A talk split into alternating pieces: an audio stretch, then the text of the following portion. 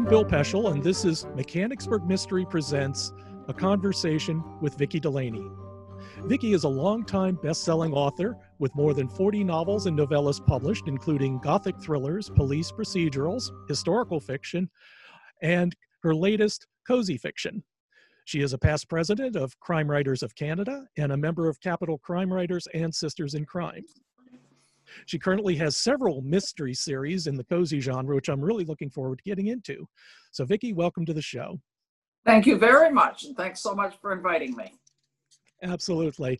You've been down to Mechanicsburg. How many times have you been to the store? Do you remember? Five or six, maybe. Um, really, you know, used to go every year in May, and it was one of the highlights. Really was one of the highlights of my uh, my traveling year. And of course, in April this year, we didn't make it, so I am not too sure if it'll be happening next year, but one can only hope. Absolutely. We'll be welcoming, we'll definitely be looking forward to welcoming you back to the store. Um, I saw that you you live in Prince Edward County, which is in Ontario, and it's on Lake Ontario, is it? It's, yes, it is. It's kind of like a, uh, uh, it's like a inlet. It's called a littoral, which is like an island that's still connected to to Canada. What's it's, it? What's it's it? actually Yep, it's um, it's a very rural place. It's um, actually due north of Ontario, or due north of uh, Rochester. So if your if your listeners are looking at a map and they'll see a bulge in the lake just north of Rochester. So it actually used to be a peninsula, but it is now an island because they put a canal through quite a long time ago. Mm-hmm. Um, and it's quite rural. It's um, very the, the largest town is uh, population four thousand. I live just outside of the town. My neighbors are farms. So I look out over um, farms. One of my neighbors has a uh, sunflower farm, which is unbelievably fabulous uh, to have that view in the summertime. Uh, it's a very much a tourist place. People come because there's beaches, Sandbanks Provincial Park, um, lots of beaches on Lake Ontario. Um, it's now an up and coming place for wineries and breweries and cideries and that sort of thing. But it can be very, very nice and quiet in the wintertime when the tourists all go home. Mm-hmm. I can understand the weather. The winters can be a bit a bit chilly up there. Is that the case when you're on the lake? Like you have a lake effect? No, we're actually much milder than uh, most of the rest of Ontario. Um, there'll be snow. Certainly in Ottawa, it's a lot colder than us here, and we tend to. Um, it's actually a little bit of almost the opposite, a drought area. Even in the summertime, we don't get much rain. The way it's been described to me is if the the winds come south from the U.S. and divide when they hit the island, and pass around either side of the island, so we don't get a whole lot of precipitation here. Mm-hmm. I guess living out in the country, you find quite a bit of time to be able to write. Is that true? Well, that certainly is nice. Um, you know, so that's yep. So I write. I write a lot. I write you know three to four books a year. So I put in a lot of time in it, and I only put time in it that I like. So that's good too. Mm-hmm. Were you always drawn to the mystery and thriller genre? Were you reading them when you were younger? Generally speaking, yes. As as a reader, um, I've probably certainly since I became an adult, I've read mystery and thrillers of all sorts. Um, you know, trying to remember what I read when I was a teenager, I would have been a lot more mixed. Um, but yeah, as an adult, mysteries are pretty much not exclusively what I read my, by any means, but um, I would say that a good portion of my reading is mysteries, thrillers, suspense, that kind of thing. Mm-hmm. I was um, looking over your list of uh, published books. Um, and I am really kind of surprised just to see how many you have lately. Um, usually, a writer would be content with one or two series, but it looks like you have currently like five series that you actually are still publishing books in. Well, actually, probably um, we've probably seen the end of the year-round Christmas mysteries. I don't know if anybody can see my book here. This is probably the last one. Uh, so, as a replacement, I'm starting the new Catskills Summer in the Catskills series next year. Yeah. So it'll still be four on the go. Yeah. yeah. Well, as a matter of fact, we can talk about that one because I just finished reading uh, "Dying in a Winter Wonderland," and I was I was very impressed with it. Um, it's just as a um, was there an inspiration for that? Was there a town like like Rudolph, New York? No, a- actually there isn't. Um, the original, you know, when you sort of get a germ of an idea and then and then develop it, the original idea was a character who owns a um, a Christmas theme store. Of course, there's Christmas theme stores everywhere you go now. Every tourist town in the world seems to have a Christmas theme store. And then I thought, uh, well, it would be more interesting if we could expand it and more opportunities. And no fun is what i'm looking for too right? A lot more fun. And i then i hit the on the idea of the town that devotes itself to uh, completely to christmas it wants to be known as your year-round christmas destination. And setting it in as, as you know you live in this area you know um, same sort of area as i do. Um, you know times are hard for these sort of post-industrial towns in the in the east. And the small town that is on the lake that lost its um, you know its big shipping ports and they're looking for something to do to generate regenerate the town so they hit on this idea of using the town's name of rudolph to make it a christmas destination mm-hmm. well living in hershey i can certainly understand how that can come about uh, as a matter yeah. of fact we uh, just had Hershey Park in the dark last night, which allowed us to walk around the park and go on some of the rides. And they have a Christmas store inside the park that's open all year round, which yep. makes sense. I guess if you want to go to Hershey in the summertime, you can come back and buy you can buy ornaments to bring back for your Christmas tree. Exactly. Yeah. So let's see that book, uh, that series. That's you have five books in the series, as I understand. That's right um, you seem to have a theme about having women who own stores because your other series, um, your Sherlock Holmes bookshop series, which I have right. here, um, you have uh, a shop run by Gemma Doyle, no right. relation to Arthur Conan, of course, or Conan Doyle. Yep. Um, and it looks like you have six books in that series, including A Curious Incident, which is coming out in January. That's right. Yeah, that's right.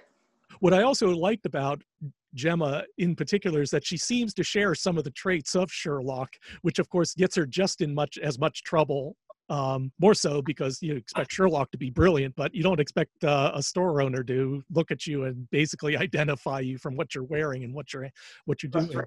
Well, that's sort of the, um, the the appeal of that series to me, and why I enjoy writing it so much. Yeah, she mm-hmm. owns the Sherlock Holmes uh, bookshop and emporium, and when I started that series, the original idea was just I was looking for a, um, a character who would own an interesting bookshop, bookshop a little different. And I'm thinking, well, it could be an angle, and I thought Sherlock Holmes.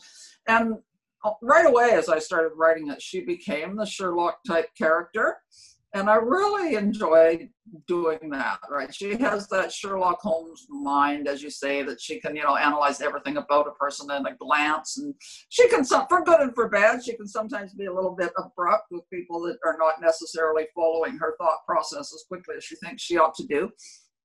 Mm-hmm. And um, a lot of Sherlockians like it because I drop in a lot of references to Sherlock Holmes you don't have to be a Sherlock Holmes lover to read that series because it's not intended that way. But I drop in a few little sort of what they call Easter eggs, little hidden little things. There are, for example, 17 steps in the shop between the ground floor and the and the offices above. um, yeah, that sort of thing is yeah, yeah absolutely. There's there's certainly um, nothing about it that that i felt would be over the heads of people. She even uh, admits to the uh, necessity of it by having her store selling trinkets books um, the dvds of the movies bus it's a gift shop as opposed to just a bookstore involving uh, sherlockiana yeah. When I when I first started writing that series, it, the one thing I thought was, I wonder if it would, how feasible would it be to have a store that's completely dedicated to Sherlock Holmes? And I re- instantly realized, very feasible there is so much stuff and not you know not only the book there's the original books there's all the new pastiche novels you know there's there's nonfiction about sir arthur conan doyle and speculation about the origins of sherlock holmes plus all the stuff the dvds the making of books the puzzles the games the thimbles sewing you a sewing thimble. You know and it's endless absolutely endless Mm-hmm. Setting it in a setting your series in a store certainly allows you to get a bunch of characters coming in because it's sort of like Cheers the bar. You don't know who's going to be yep. walking in. Have you had much? Uh, do you have much retail experience? None, none whatsoever. Uh, you know, so the reason you mentioned earlier that the other the year-round Christmas series is set in the store, and that's basically for for two reasons. First of all what you alluded to you do have a constant stream of people coming into the store um, who can you know be involved in you know either red herrings suspects victims all that sort of stuff. But the other thing in any kind of any kind of an amateur sleuth book is that the character has to be able to drop everything at a moment's notice and rush, rush off detecting, mm-hmm. which you can't do if you're working on a downtown office tower in the city, work for a bank or something like that, right? So because they own their own stores and they have an assistant, a long-suffering assistant, and I, you know, I mean, I quite realize that you couldn't have a very successful small town store if the owner is never there because she's off solving crimes. So I do have the assistant complain, you know, complains, uh, do you ever actually work here? Mm-hmm. You know, mm-hmm. or I want to raise because I run the whole place all by myself. But so you have a little more leeway when the character at least is self-employed, shall we say.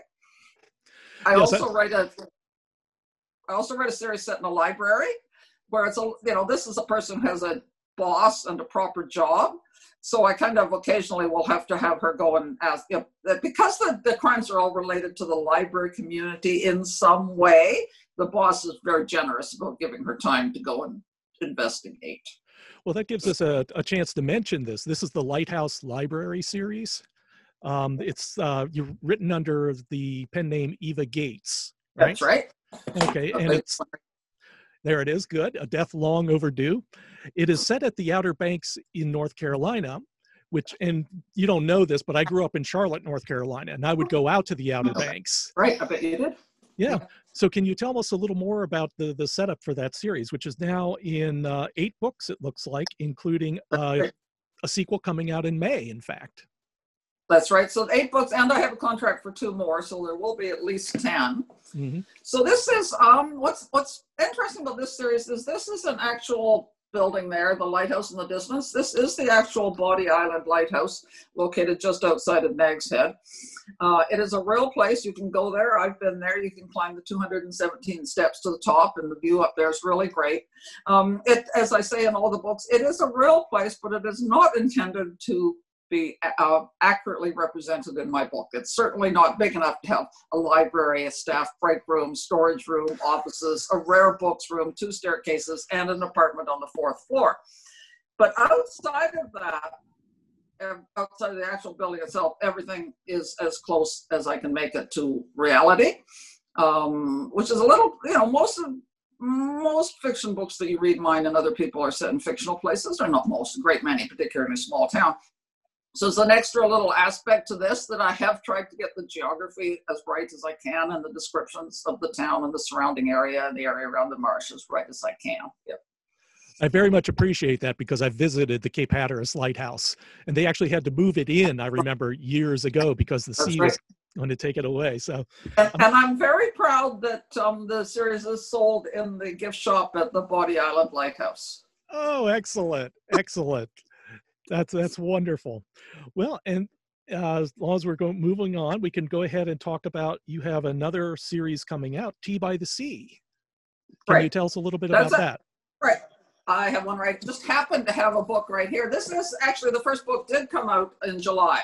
Right. Uh, so it's out already. This is the first one in the series, uh, Tea and Treachery. Um, again, you can tell by the cover, right? This, this, is intended to be a very cozy series. And in this again, the character owns her own place, but in this case, it's a tea room, a traditional afternoon tea room. It is on Cape Cod, a fictional town called North Augusta, Cape Cod. And the character owns this tea room that's on the property of her grandmother's B&B. And a B&B, like a shop, is a great place for setting a cozy mystery because again you have the constant turnover of people. You have guests. You have people in this case coming to the tea room. It, it's got nice gardens and people are allowed to tour the gardens. So you need in any amateur sleuth book well almost in any mystery you do need in a series you need a fairly good turnover of people so that you do have fresh suspects and victims and and you know witnesses all the time and um, the, the, origin behind the Tea by the Sea series is my daughter and I really, really love afternoon tea, traditional afternoon tea with all the fancy stuff. And we've traveled to places, um, you know, and, and, we went to London. We had afternoon tea at the uh, National Portrait Gallery. And we go every year to Niagara on the Lake. Prince of Wales Hotel has a beautiful afternoon tea. So that's actually the inspiration behind that series. And um, again, you don't have to be a lover of tea because I don't serve a cup of tea along with the book, but um, everybody everybody's a lover of food and particularly sweets right? So there's lots of uh, scones and cakes and cookies and stuff like that served up in the book. Yes unfortunately i've never had the actual english tea. Um, but i understand it is it is absolutely magnificent agatha christie loved to partake of it uh, including um, devonshire double cream yeah which, oh yeah which she would drink by the pint don't actually double cream. Did she drink it or put it on your scones? Because that's the thick, thick cream that they put on the top of the scones. Yeah. Along with a little bit of jam and butter. Absolutely yeah. fabulous. Uh. And this, so this book does have a couple of recipes in it. Uh, my own recipe for scones, and it is my own recipe. Um, and I think there's a cake recipe too in that book. Great. Great. Well, the, that's right now two because you have Tea and Treachery there and Murder in a Teacup coming out in July 27th, according to. Yes, that's right. Yeah, that's right. Okay. And then, as if you weren't busy enough, you decided to do a historical cozy series set in right. the Catskills, which is right. coming uh, coming out too far. It's like August, unfortunately, but that's plenty of time. What what what do you can can you tell us about that one? That's an interesting story about the, how the way things that work in the publishing business.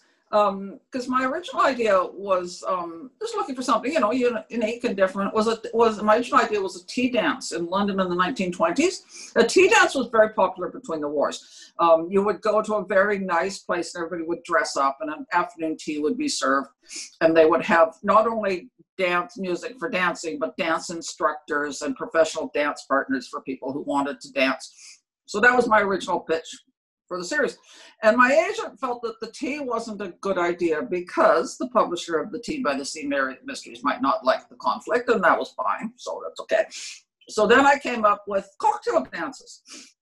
So somehow we tossed the idea back and forth and back and forth and then we set so then we set on um, and also another mention another option was the tea dances were very popular on long island in the 1920s same as they were in london so i sort of thought maybe we could do that too.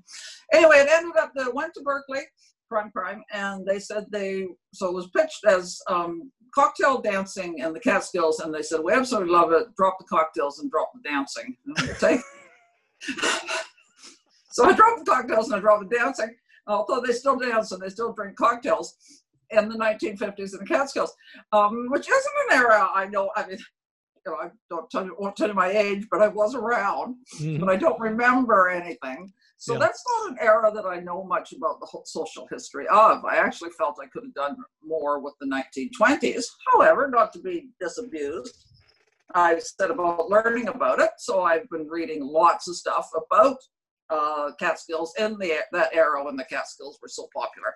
Um, the, it's set on a one of those big resorts, you know, the equivalent of Grossinger's or the Concord or one of those really famous places. And um, the owner is a, a, a former Broadway dance star, and her daughter is the manager of the hotel. And I set about learning about that whole Catskills culture, which has really been interesting. I'm, you know, I really, that's one of the things that's so nice about writing is to be, it's not something I knew anything about or had any interest in. Um, but then when I started reading up about it, it really is interesting that whole culture of all those New York people going up to the Catskills in the summer. Mm-hmm. And um, yeah, so I'm really excited with that, really enjoying it. Well, I could see that would be interesting from also approaching it about the entertainers who worked there because the Catskills was a training ground for mm-hmm. comedians and singers, and they would go up there and work on their acts, or they would go up there just to work to find. That's right. And they were yep. developing their skills as well. Mm-hmm. Um, the entertainment industry was actually very interesting as well in that there was a lot of organized crime involvement, uh, particularly in Las Vegas where they owned a lot of the casinos. And I've listened to a number of interviews from people who have worked mm-hmm. there, and there was a book called The Comedians as well that uh, was an oral history of those times. And the, the thing that interested me was that they said if you didn't cross the people who owned the clubs, they loved you. They took care of you. We loved working with them because they loved us. They were fans they they loved Vegas back when the mob owned it, not now when these corporations do. so, oh yeah. I could see there's a lot of potential there. There's for, a lot uh, of potential. The uh, in the first book, um, the, the guy who dies, they found a copy of Gasp, the Communist Manifesto in his room. So the Red Scare is on, and the FBI arrives, and everybody's saying, you know, communists, communists, and uh, you know, so there's so much material you can do if you get an interesting period like that. Oh yeah, and you have it all to yourself pretty much. Um, everybody's doing uh, like cozies in the 20s right now. I don't know very many set in the 50s. That's right. So maybe it was just as well that they decided they didn't like the 20s. That's true. That's true. Um, how do you keep all these series straight now? If you're working on so many of them, is is it all in your head? It's all in my head. I don't. I'm not a very good note taker. Um, in fact, I'm a terrible note taker. Um, but it's all in my head but I do make a point of working on one book at a time, beginning to end, one book. And I'll get edits back from, you know, from the publisher about a certain book, and I'll have to put whatever I'm working at aside and do that. So there is some crossover. But in terms of actually writing the book, beginning to end one before I even think about the other, the books are fairly similar in you know, they have some similarities in tone, but the characters in the books are very, very different. Mm-hmm. They're all cozy characters, but they're all very different. And I do think, and I do have to keep their personalities straight in my head. Yeah. Yeah. Okay. Um, since you're involved with uh, Crime Writers of Canada, I wanted to know: Can you recommend any other Canadian crime writers for uh, for our viewers to check out? I certainly, first of all, if people are interested in looking at what's happening in Canadian crime, Crime Writers of Canada has a website and they're the you know the best place to start. But i can make a couple of specific suggestions. My very good friend barbara fradkin uh, has a new book coming out uh, was scheduled to come out in january and we've just found out it's already in the stores. So good news that they were able to get it printed out and shipped um, for the before christmas season. So her name is barbara fradkin and the book is titled the ancient dead. It's part of her Amanda Doucette series and this one i believe is set in alberta um, and as I said, brand new, hot off the presses. It's even prior to release date and it's already out. Mm-hmm. Another thing I can recommend is I um, did an interview last week, week or two ago. I did a Zoom interview with Maureen Jennings, who most of your readers will know, who has a new series that's out, not a Murdoch series. This one is set in Toronto in the 1930s. And the second book in that series has just come out. It's called November Rain, and the first is called Heat Wave. Toronto in the late 1930s, interesting time, right? That that the war is, you know, things are heating up in Europe. It's the Great Depression. The book deals fairly extensively with sort of returning World War One vets who are having certain degrees of what we would now call PTSD. So really interesting time. Highly recommend that. And for my cozy, uh, for your and our cozy uh, listeners out there, Essie Lang has a new book coming out in March, which I don't often, I don't know the name, but it's part of her um, her series set in um, in a castle in the Thousand Islands, and uh, comes out in March. So that's something that people should be looking for.